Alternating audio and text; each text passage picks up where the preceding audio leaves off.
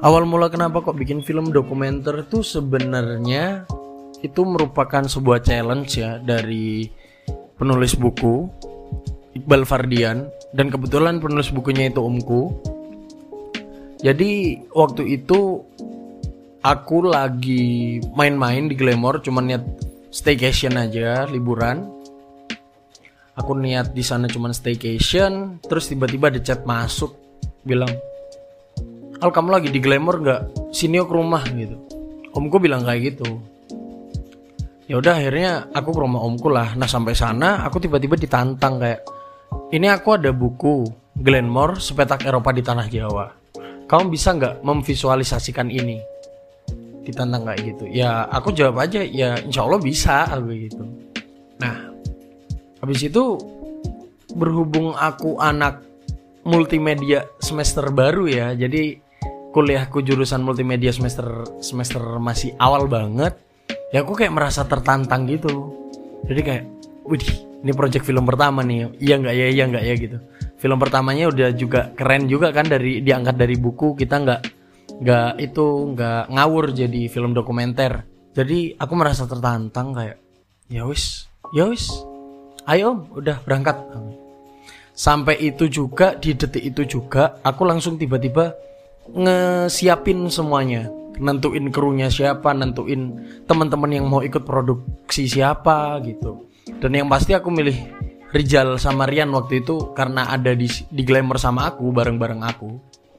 Aku milih Rijal sebagai asisten sutradaraku, aku milih Rian jadi kamera personku. Lama-lama lama pas proses pro pra produksi, pra produksinya itu lama banget karena kita butuh scriptwriter juga ada Nora ada Santi sebagai scriptwriter film dokumenter ini.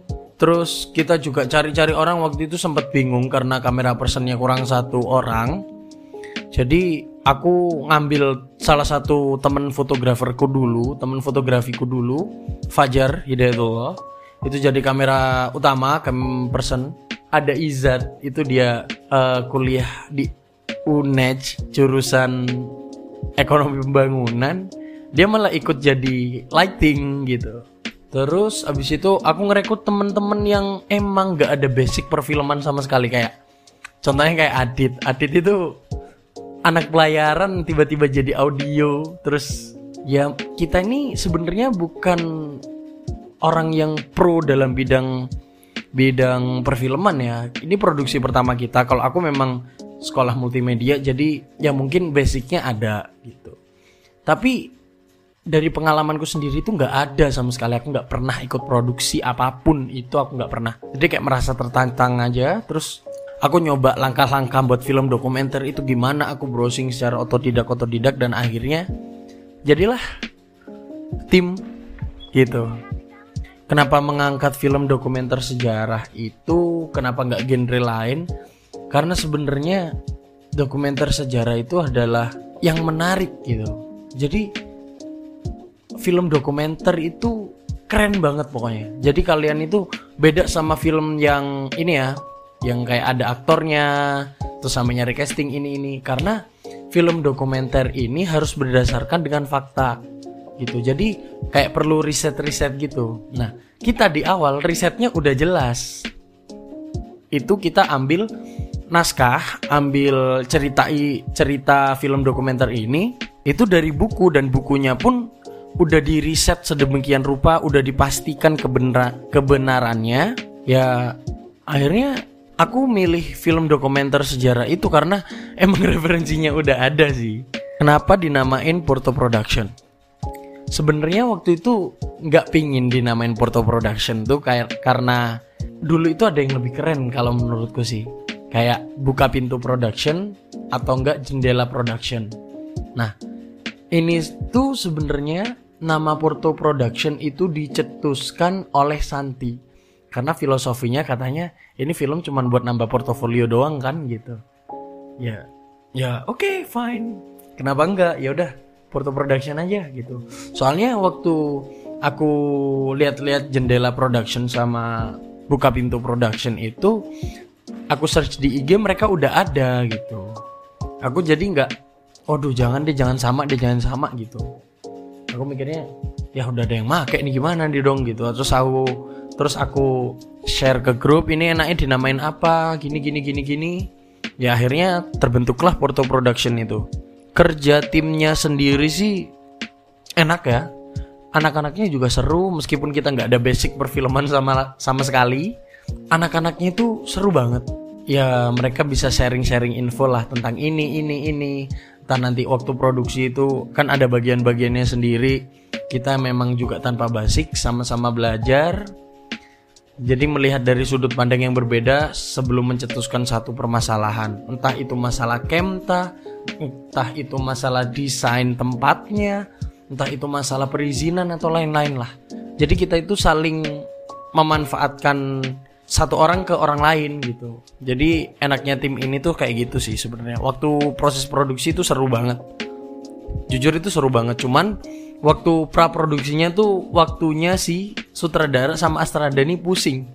Apalagi aku sama Rijal itu wah hampir tiap malam nggak tidur cuman gara-gara ya bikin pra produksi ini juga terus kita kan juga meminimalisir biaya sampai sempet buat proposal cuman yang diterima itu baru rental kamera Bimans. Dia memberikan ya cukup lah istilahnya.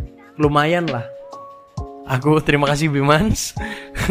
Kalau kendalanya waktu produksi film sih banyak ya sebenarnya nggak cuman satu sih nggak cuman satu dua. Itu banyak banget kendalanya. Mulai dari pra produksinya aja deh itu kendalanya banyak. Aku sering berdebat sama Rijal aku sering debat sama yang lain yang lain yang lain. Gimana gimana gimana gitu. Bukan debat sih ibaratnya kayak sharing gitu loh. Ini yang kurang apa sih yang kurang apa sih gitu. Entah yang micnya bocor lah entah yang videonya jelek lah inilah. Soalnya kita berangkat tanpa shortlist sumpah. Itu teraneh dalam mungkin dalam perfilman mungkin ya kita berangkat tanpa shortlist juga itu agak susah sih. Kalau misalnya memang nggak pakai shortlist. Shortlist itu biar untuk mempermudah aja. Cuman kita nggak pakai itu cuman udah ambil aja deh kok pokoknya narasinya begini kamu imajinasiin sendiri gimana? Gitu. Jadi kayak udah wis tiap departemen kerja kerja kerja gitu. Kalau yang dihadapkan lagi sih sebenarnya waktu di ini nih bagian post production. Nah itu dia tuh. Bagian post production itu ngumpulin mood ngeditnya itu lama banget. Aku kan sebagai editor juga. Selain sutradara aku jadi editor colorist. Ya itu tuh ngumpulin moodnya buat ngedit tuh lama banget. Jadi kalau nggak mood tuh hasilnya kurang maksimal. Dan sampai ada kebingungan-kebingungan lain lah.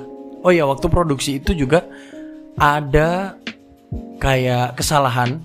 Waktu kita syuting itu ternyata micnya bocor. Jadi kayak ada suara masjid lagi ngaji terus ada suara motor-motor yang lewat gitu. Terus masuk ke audio. Itu kan kayak wah ini nggak enak nih didengar nih ini harus syuting lagi nih kayaknya nih. Nah itulah di syuting yang kedua pun kita ada kendala juga ternyata. Audionya kurang jelas sama itu kameranya. Kameranya tuh kurang gimana gitu kurang enak aja gitu. Nah udah gitu udah selesai dan akhirnya mencoba syuting yang keempat kali ya keempat kali ya. Itu sukses alhamdulillah. Kalian tunggu aja nanti di video itunya spetak Eropa di tanah Jawanya yang akan diupload di YouTube mungkin akhir bulan. Publishnya itu mungkin akhir bulan ya. Doain aja aku cepet mood ngedit ya cepet mood ngedit cepet cepet mood ini colorist dan ini juga sempat dikasih masukan sama penulis buku katanya filmnya harus ada subtitlenya jadi itu lama banget sih. Menurutku itu bakalan ya lumayan lah. Buat duduk sekitar 48 jam nonstop itu mungkin bisa selesai ya. Cuman ya tergantung mood juga sih. Kalau misalnya nggak mood tuh jangankan 48 jam satu jam aja nggak mau sumpah nggak mau gerak. Bisa memulai karya pertama kali ya gitu aja lah sambatanku tentang Porto Production dan film dokumenter ini. Kurang lebih gitu teman-teman. Jadi ini pengalaman kita pertama kali dari tim Porto Production. Siapa pun yang ada di dalamnya kalian hebat sekali dalam bentuk film. Eh, dalam bentuk short movie lebih tepatnya. Ya, begitulah.